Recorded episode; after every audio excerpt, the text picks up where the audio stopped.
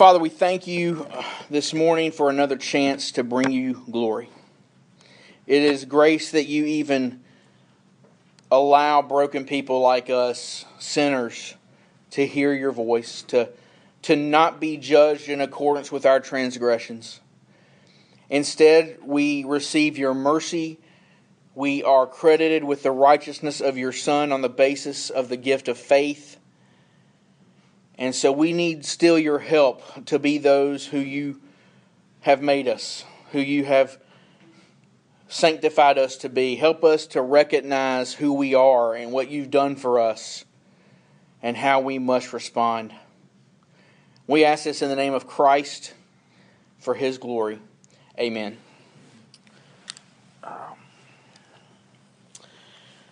You may have heard this one. Um, Albert Einstein is the one widely credited with saying the definition of insanity is doing the same thing over and over again and expecting different results. There's truth in that, which is why 1 Corinthians 10, well, it's not why, but there's truth in it, and it's the reason Paul wrote truth when he said that the things in the Old Testament were in part written for the sake of the church. Now, these things happened as examples for us, he says in 1 Corinthians 10, so that we would not crave evil things as they, Israel, craved.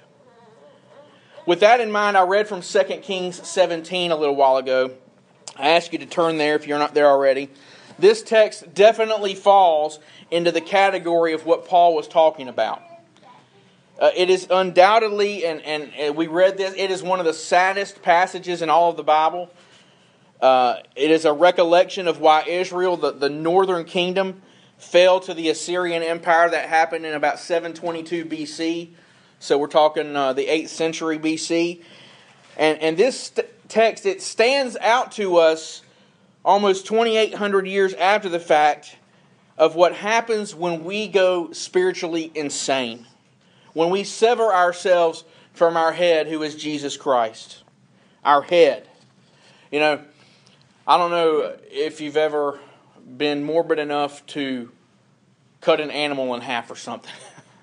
God made some animals, if they lose a body part, another can grow in its place. It's a process that's called regeneration. It's the formation of something living where something was not there living before. But there is one body part that if you cut it off, it's not going to grow back, and that's the head. If you cut the head off, that's it. Finito. It's over. You cut off the head and you sever the body from the nervous system. You sever, you know, if we're talking about the human body, you're severing, you know, we can lose arms, we can lose uh, all kinds of body parts. We can lose appendixes, we can lose kidneys. But if we lose our head, then the nervous system is gone, the brain is gone, the mind is gone from the rest of the body.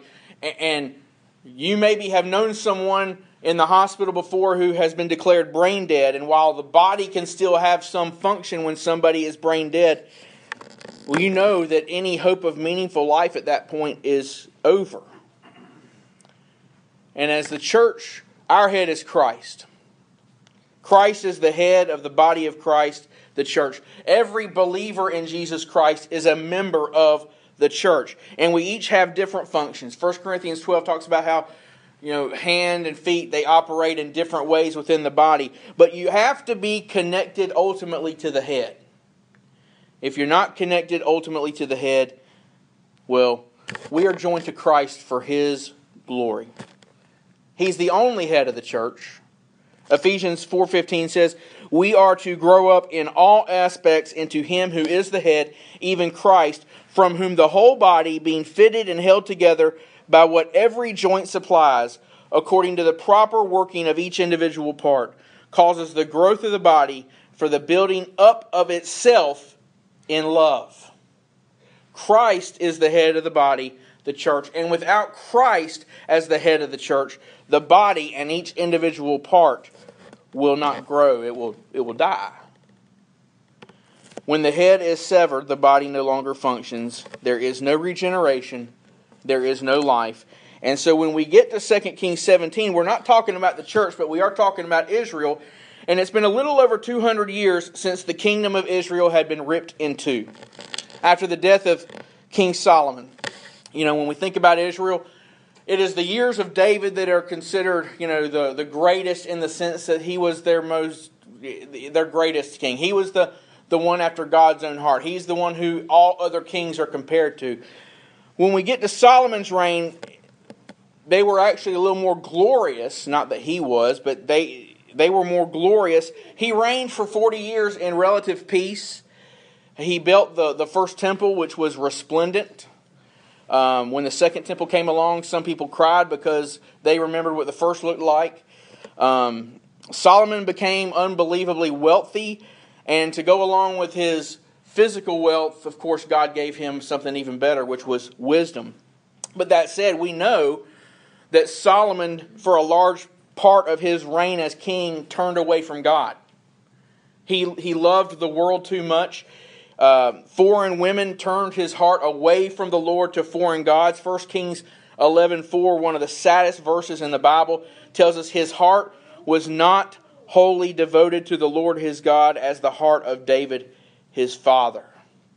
When we compare what the Bible says about David's heart to Solomon's, that's a, that's a, a sad thing to see. His partial devotion was really no devotion at all for that time because God's not going to compete with others. You know, God's not the AP top 25 rankings. God's not there to be number one. He, he doesn't care who's number two, He's the only God. Uh, and, and, so Solomon's idolatry, he turned to idols, and it made the Lord angry. And 1 Kings 11 11 through 13 say that uh, God said after Solomon died, he would tear most of his kingdom away from his son. So the kingdom established under Saul, David the great king, then Solomon, it was going, it was going to be divided. And all of this came to pass right after Solomon died. His son Rehoboam, not as wise as his father, lacking that wisdom, acted harshly against his people, essentially right from the get go. We talk about the first hundred days of a presidency. Rehoboam didn't wait that long, it, it would appear in Scripture. And, and ten tribes rebelled. Ten tribes said, We're out of here. And they made Jeroboam their king and they set up what became known as the northern kingdom, of Israel. They took on the name Israel, and then to the south in Jerusalem there was Judah. But from the beginning, Jeroboam's kingdom was one born of idolatry. He had a prophet of God, ironically enough, named Ahijah, who told Jeroboam what was going to happen and that he would be king but even when all of this happened, Jeroboam did not walk in the ways of the Lord. Instead, to consolidate his power, he basically ended up setting up a, a, a new religion, one that had vestiges of biblical Judaism, but was really ranked with uh, man made idolatry. Well, Jeroboam died, and for the following 200 years, the nation of Israel, the northern kingdom, would be ruled by wicked king after wicked king. I think there was 19 kings, if I want to say, uh, of the northern kingdom. Not one of them is spoken of well. Hoshea was the last of them. Uh, he was not as evil as others, but that's not saying much. And after two centuries of wicked kings who refused to heed the word of God, who refused to repent, Israel all but lost its identity as the people of God. So God, who what does God say about himself in, in Exodus 36? I'm, I'm patient, I'm long suffering. But God will have enough, and God finally had enough and gave them over to the Assyrians. The ten tribes of the north were exiled. We read this. They were exiled, they were scattered so that they couldn't come together again and rise up together. They were scattered and they pretty much dissipated. The northern kingdom was headless, and so it was dead. So the question is why did this happen? Why did Israel fall? Well, when we read through the book of Kings, the first Kings, second Kings, a lot of it is straightforward history. But when we get to second Kings 17, we get to verses 6 through 23, really beginning in verse 7, the author of the book kind of takes a step back to answer the question why. So after that, you know, that's an extensive backdrop. That's what I want us to look at. Why did this happen? And the first reason Israel fell is in verse 7. And fundamentally, it's this they abandoned their covenant with God. They abandoned their covenant with God and feared other gods. They sinned against the Lord their God, says the writer. And notice how he recalls the Exodus and how God brought them out of Egypt, out of bondage. He, he brought them out of slavery. The writer is recalling all of this. You know, it was in Exodus 19, three months after being removed from Egypt, that God called Moses up on that mountain. He said to his people, If you will indeed obey my voice and keep my covenant, then you shall be my possession among all the peoples. For all the earth is mine, and you shall be to me a kingdom of priests and a holy nation. God is holy. And he was calling his people to be holy. He reminded them of who he was because he told them to be holy in response. God gave them commandments to obey. In chapter 20, the first of those is I am the Lord your God. You shall have no other gods before me. By the way, he talks about how he brought them up out of Egypt in the middle of that. But I am the Lord your God. I'm God. No other gods but me. That's the overarching commandment. And yet, for 200 years after Solomon died, they basically abandoned the Lord. They, they, they feared other gods. Why were they in that land to begin with? you know, God had driven out the wicked nations of Canaan, the, the, the, Canaanite tribes in the region, out of the promised land. He set that whole land up so that his holy nation could possess it and be holy in the land he had declared holy. God told them in Leviticus 18:3, "You shall not walk in their statutes," meaning those Canaanite nations. You, you shouldn't be like them the statutes of their nations, the ones he drove out. But in 2 Kings 17 8, look at verse 8, the verdict was in. They walked in the customs of the nations whom the Lord had driven out. Quite frankly, the way Israel chose to conduct itself, they rendered what God did for them. They rendered the Exodus, the conquest, the kingdom, the things, all these things done by His grace, all these things done by His power, they rendered them inconsequential. They were meaningless. Israel's kings were supposed to lead them in righteousness, but they were wicked, and the people followed their king. The, the history of the kings of the north was one of nonstop idolatry. Read through the summaries of their reigns. You, in our Bible reading, we're, we're past the, the part where we're reading through that. Go back and look at it again, and you'll see that almost all of those kings of the north are referenced as walking in the sins of Jeroboam.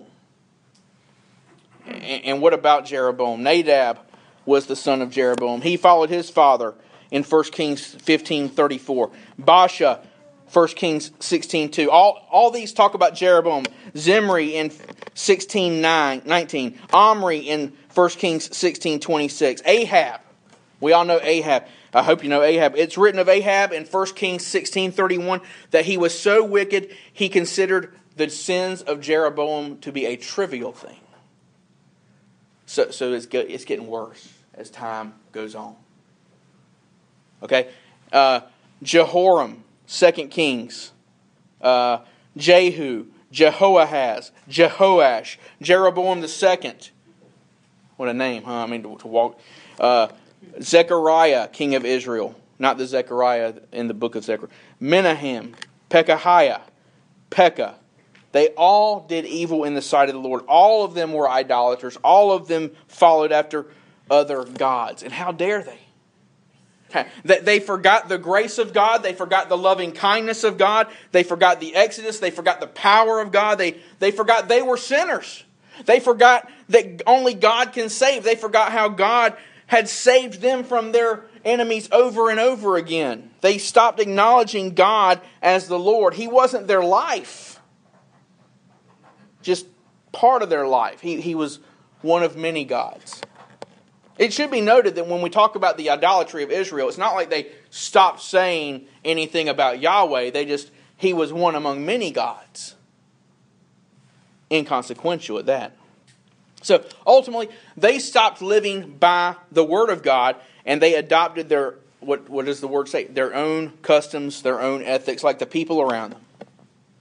And yeah, they might justify themselves by using a little scripture, mixing it with their good intentions, rather than really repent and really submit to the Word of God. Their worship became indistinguishable from the wor- world, from watchtower to fortified city, on every high hill, under every green tree, the writer says. The idolatry and the forsaking of God and the sinning was everywhere. And it isn't merely that they disobeyed the Lord, because everyone who's not Jesus Christ disobeys the Lord from time to time. It's that the sin was so rampant. The, the, the forsaking of God was absolutely blatant. They were provoking, they did evil things. Verse 11, they did evil things provoking the Lord. How stupid is that? How, how, how spiritually numb, how spiritually dead do you have to be to actively provoke the Lord? They thumbed their noses at the memory of the Exodus. They, they turned their backs on the God of the conquest. They set themselves above the Lord who had established David and his line as king. So when we read through 1st and 2nd Kings and we process in our minds the depths to which these children of God sunk, idolatry they, they engulf themselves in, the utter blasphemy characterizing their existence, it's tempting to read this with mouths hung open thinking, man, they were evil. They were. But rather than hang with our mouths open because of what they did, we ought to be shaking our heads because we, to our great peril, are not too far removed. Not only has our society deteriorated to the point of Israel and worse, but even much of the professing church has gone their own way. Instead of remembering the Lord and holding fast to His word, while we hang our mouths open over Israel's sin, we ought to look in the mirror and brush our teeth because we're dirty. It's us. There are idols, and they are in our hearts. We idolize a lot of things in this world. Maybe it's money. Maybe it's health. Maybe it's your place in society. Maybe it's security. Maybe it's entertainment. Maybe it's sex. Maybe it's travel. Whatever is popular, whatever is convenient, whatever will help us win. Sometimes we idolize our closest relationships. Sometimes we idolize our families. Sometimes we idolize our children. Sometimes we idolize change. Other times we can idolize the way things have always been done. There are plenty of ways to create an idol in your heart. Our idols, I've, I've heard it said, I, don't, I, I wish I could attribute it properly. Our, our hearts are sin factories, idol factories. And we always have to be watching for those we can idolize all kinds of our personal preferences. And when we do that, we are thumbing our noses at God. We are betraying who we, those who call themselves Christians, those who profess to believe in the Lord Jesus Christ, we are betraying who we have been called to be a holy nation. Yes, God said that about Israel in, in Exodus 19, and no, we're not Israel, but 1 Peter 2 9 says the same thing about the church. He's quoting that and applying it to the church. We are a holy nation. Paul says, the church of the living God, the pillar and support of the truth. Instead of keeping the truth of the gospel of Jesus Christ center to everything we're about, we make it the periphery. It's on the periphery, and sometimes it's not mentioned at all. And, and we're so quick to call others into question instead of taking a good, hard look at how we have forsaken the King of Kings and the Lord of Lords. And that is audacity. That's pride. And I can be as guilty of that as anyone in this world. Because I'm a sinner who's only saved by the grace of God. If God is good to us, it's not because of us. If God is good to us, it's because of His faithfulness, not our goodness. And whenever we depart from Him, from His faithfulness, which when we rightly understand that, it's going to drive us to pure worship. When we depart from that, we reveal our own idolatrous hearts. You know, the northern kingdom was born into idolatry, and instead of repenting of their sins and returning to worship the one true God in spirit and in truth. They provoked God to anger with over 200 years of wagging their heads at the memory of his goodness. They utterly abandoned their covenant with God. They stopped fearing him. And blessed is the man who fears the Lord. That was one of the verses our kids learned a couple weeks ago. Psalm 112 1. A second reason they fell is related to the first, of course, and I've already alluded to it, but we see the ramifications of rejecting God's word. Look at verses 12 and 13 again.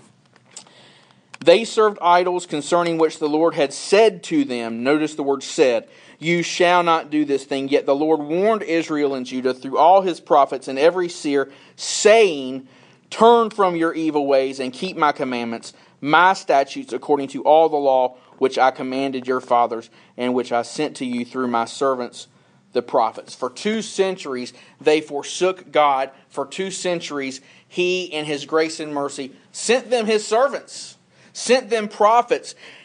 Elijah, for one, Elisha. My, my personal favorite, the under the underdog Micaiah. Uh, if you don't know Micaiah, go read 1 Kings 22. Um, Hosea. Hosea spoke to this northern kingdom of Israel.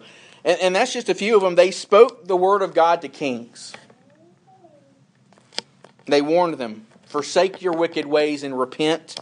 Return to Yahweh, hold fast to the word of God. And when they refused, the prophets foretold of impending judgment, and that judgment always came to pass. I would tell you to ask Ahab, but you can't because he died on the battlefield, just like God said he would. They rejected the word of God.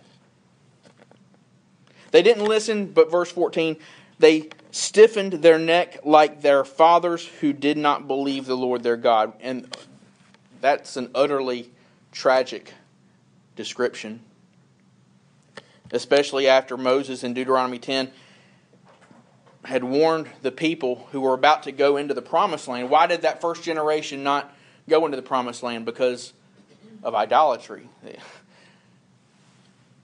He warned them not to make the mistakes of their fathers who'd worshipped that golden calf and wandered in the wilderness for 40 years, and instead they were to do as Deuteronomy 10:16 says, circumcise your heart and stiffen your neck no longer. Uh, in other words, make no room for pride, you know, make no room for self-righteousness, make no room for gods other than the one true God. Paul puts it this way in Romans 13:14, put on the Lord Jesus Christ and make no provision for the flesh. But they didn't listen. They they doubled down. Uh, Jeroboam uh, made one, one, one calf's not good whenever you know you don't repent, you're just your sin's just going to get keep getting worse. Jeroboam didn't one calf wasn't good enough anymore. not one calf wasn't going to sell the car. Had to have two. They didn't believe. Verse 15, they rejected his statutes. They turned their back on his word and his law. They rejected his covenant, the promises he made to them, and the promise they made to him, by the way, to be their for he would be their God. They they followed vanity and became vain, doing whatever they wanted to do without reference to the holiness of God. Heinous immorality, recounted in 16 and 17, uh, made molten images, two calves. I mean, how much more obstinate does it get than that? They made their children pass through the fire. But I tell you what, are we any better? Are we any better when we pick and choose which parts of the scripture we want to pay attention to? Are we any better when our agendas and our coming together are completely devoid of the gospel and the implications of the gospel? Are we any better when we cling to personal preferences over and against the freedom we have in Christ? Are we any better when we use that freedom as a cloak for sin? Are we any better when we ignore God's word to pursue our own desires, even in the guise of doing God's work? 2 Kings 17 is screaming to us from Deuteronomy 10, saying, Circumcise your heart and stiffen your neck no longer, says the Lord. Know the ramifications of rejecting God's word and don't do it. And Israel didn't listen. So the third reason brought about their fall the warning of wearing out your welcome. 2 Kings 17, verse 18. So the Lord was very angry with Israel and removed them from his sight. none was left except the tribe of Judah. 722 BC, only Judah remained after that. And the author here is obviously writing about the, the northern kingdom as something that has happened in the past. And it, it's as if he's wondering how long before Judah incurs this same thing? How long before Judah meets this same destiny? How long before Judah is the object of the wrath of God because of what verse 19 says? Also, Judah did not keep the commandments of the Lord their God, but walked in the customs which Israel had introduced. Judah was little better than its northern brethren. Plunderers from Egypt and Assyria and Syria should have caused both kingdoms to come to their senses, but it's like the author knows Judah isn't learning from what has happened, and it's just a matter of time. After all, verse 20 The Lord rejected all the descendants of Israel and afflicted them and gave them into the hand of plunderers until he had cast them out of his sight. You know, there were glimpses of hope in, in Judah. They had some good kings. Hezekiah was a good king. Hezekiah was living, and just a few short years after the northern kingdom fell, Hezekiah, it's like he's looking northward and paying attention to what happened, and he looks back to the Word of God and he remembers those promises, he remembers God's goodness, and he restores proper worship in the temple. And he invites all of Judah and all those from the northern kingdom who were still kind of around the, the few that remain to come to Jerusalem for the Passover in Second Chronicles 30. Do not be like your fathers and your brothers who were unfaithful to the Lord God of their fathers, so that he made them a horror, as you see. Now, do not stiffen your neck. I mean, how, how many times are we hearing that this morning? Do not stiffen your neck like your fathers, but yield to the Lord and enter his sanctuary, which he has consecrated forever, and serve the Lord your God, that his burning anger may turn away from you. I mean, Hezekiah saw what was going on and did all he could to change the course of Judah. But he did die, and after him came one named Manasseh, who was the worst of them all a, a horrific king. And though good King Josiah would come after Manasseh, by then Judah was on a slippery slope and they hadn't learned from the North's mistakes and they were past the point of no return. So, about 120 years after Israel falls, Babylon came in and absolutely wiped out Judah. They didn't learn from Israel's mistakes, and so God sent Babylon to wipe them out. Judah wore out its welcome before the Lord. They exhausted God's patience, they exhausted God's long suffering. So God did what I believe was the most loving thing He could do. He gave them over to exile.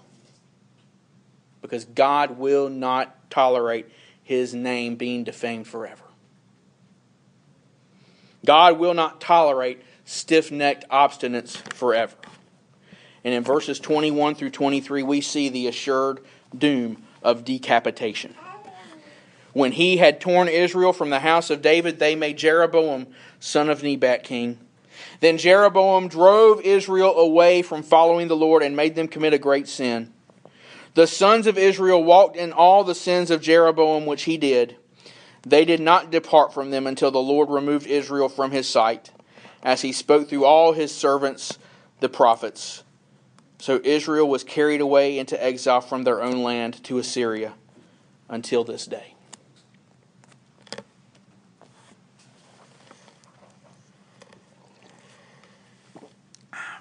The sad reality of Israel's fall is that it was absolutely inevitable. Judah's was not inevitable, Israel's was. Let me explain why. Because it's in 2 Samuel 7 where God makes a covenant with a guy by the name of David. And he tells David, When your days are complete and you lie down with your fathers, I will raise up your descendant after you, who will come forth from you, and I will establish his kingdom. He shall build a house for my name, and I will establish the throne of his kingdom forever. I will be a father to him, and he will be a son to me.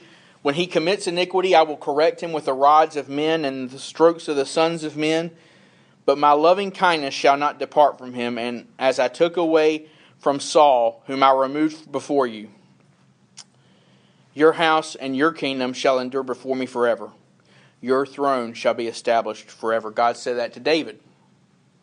So the northern kingdom's doom was assured because they, well, God tore them from the house of David. When Solomon committed his sins, God brought discipline upon Judah, but his loving kindness didn't depart the house of David. But Israel, what the ten tribes did, they cut off their head. They decapitated themselves. In this case, the line of David was supposed to be their king, and so when they abandoned the line of David, even though Rehoboam was not a wise king, when they left him, they cut their own head off, and they gave a big amen to leaving the promised blessings of David by making an idolater king and following everything he told them. And in verse 21, Jeroboam drove Israel away from following the Lord and made them a, commit a great sin. Jeroboam was driving the car, and Israel were willing passengers going off the cliff. It took 200 years for that car to reach the bottom, but when it did, and ultimately it did, it exploded. Like an 80s TV show.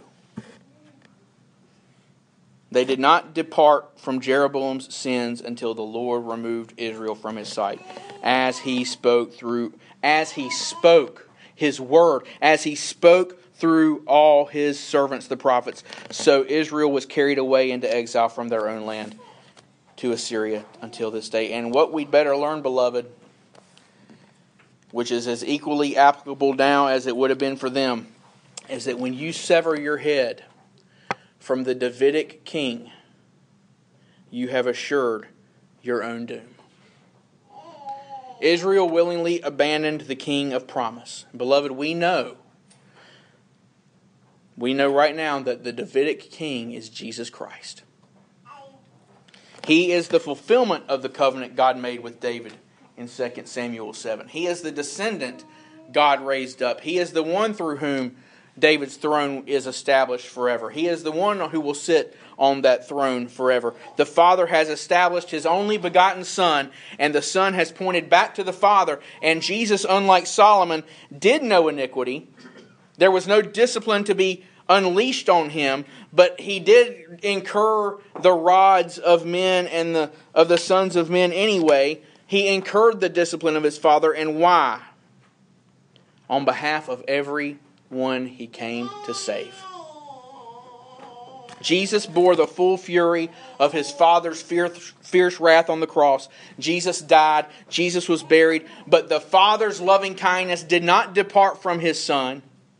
And on the third day, he raised Jesus up. And now Jesus' house and Jesus' kingdom and Jesus' throne will endure forever before the Father. God raised Jesus, the Son of David, from dead on the third day. And he has victory over sin and death.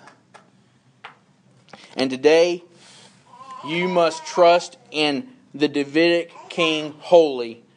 If not, you are cutting your own head off. And it's one thing to say you're saved. A lot of people say I'm saved. Even the northern kingdom often professed allegiance to God, like so many today. But God will not hear from those who have no head. No spiritual voice comes from someone who has no spiritual head. Your mouth may move, but unless you are in Christ, you are following vanity and becoming vain. Will we return to the Lord, or will we decapitate ourselves? Or have we already? May we not be like the northern kingdom and sever ourselves from Christ. May we learn from the fall of Israel and remember the Lord and his goodness and the grace by which he saves idolatrous sinners like you and me. May we, by God's grace and his word, like Deuteronomy 30 says, choose life that we might live. Let's pray. Father, I I place these words in your hands. We place this in your hands. It's all we can do. We have to give everything to you and live not by our own opinions, but by your word that you've established, your Son as the head of your church, not us. By your grace, Father, may we in love keep your commandments. This we will do by your grace if you permit. And I pray that any who are resistant to your will this morning might repent for the furtherance of your glory. We ask this in the name of Jesus. Amen.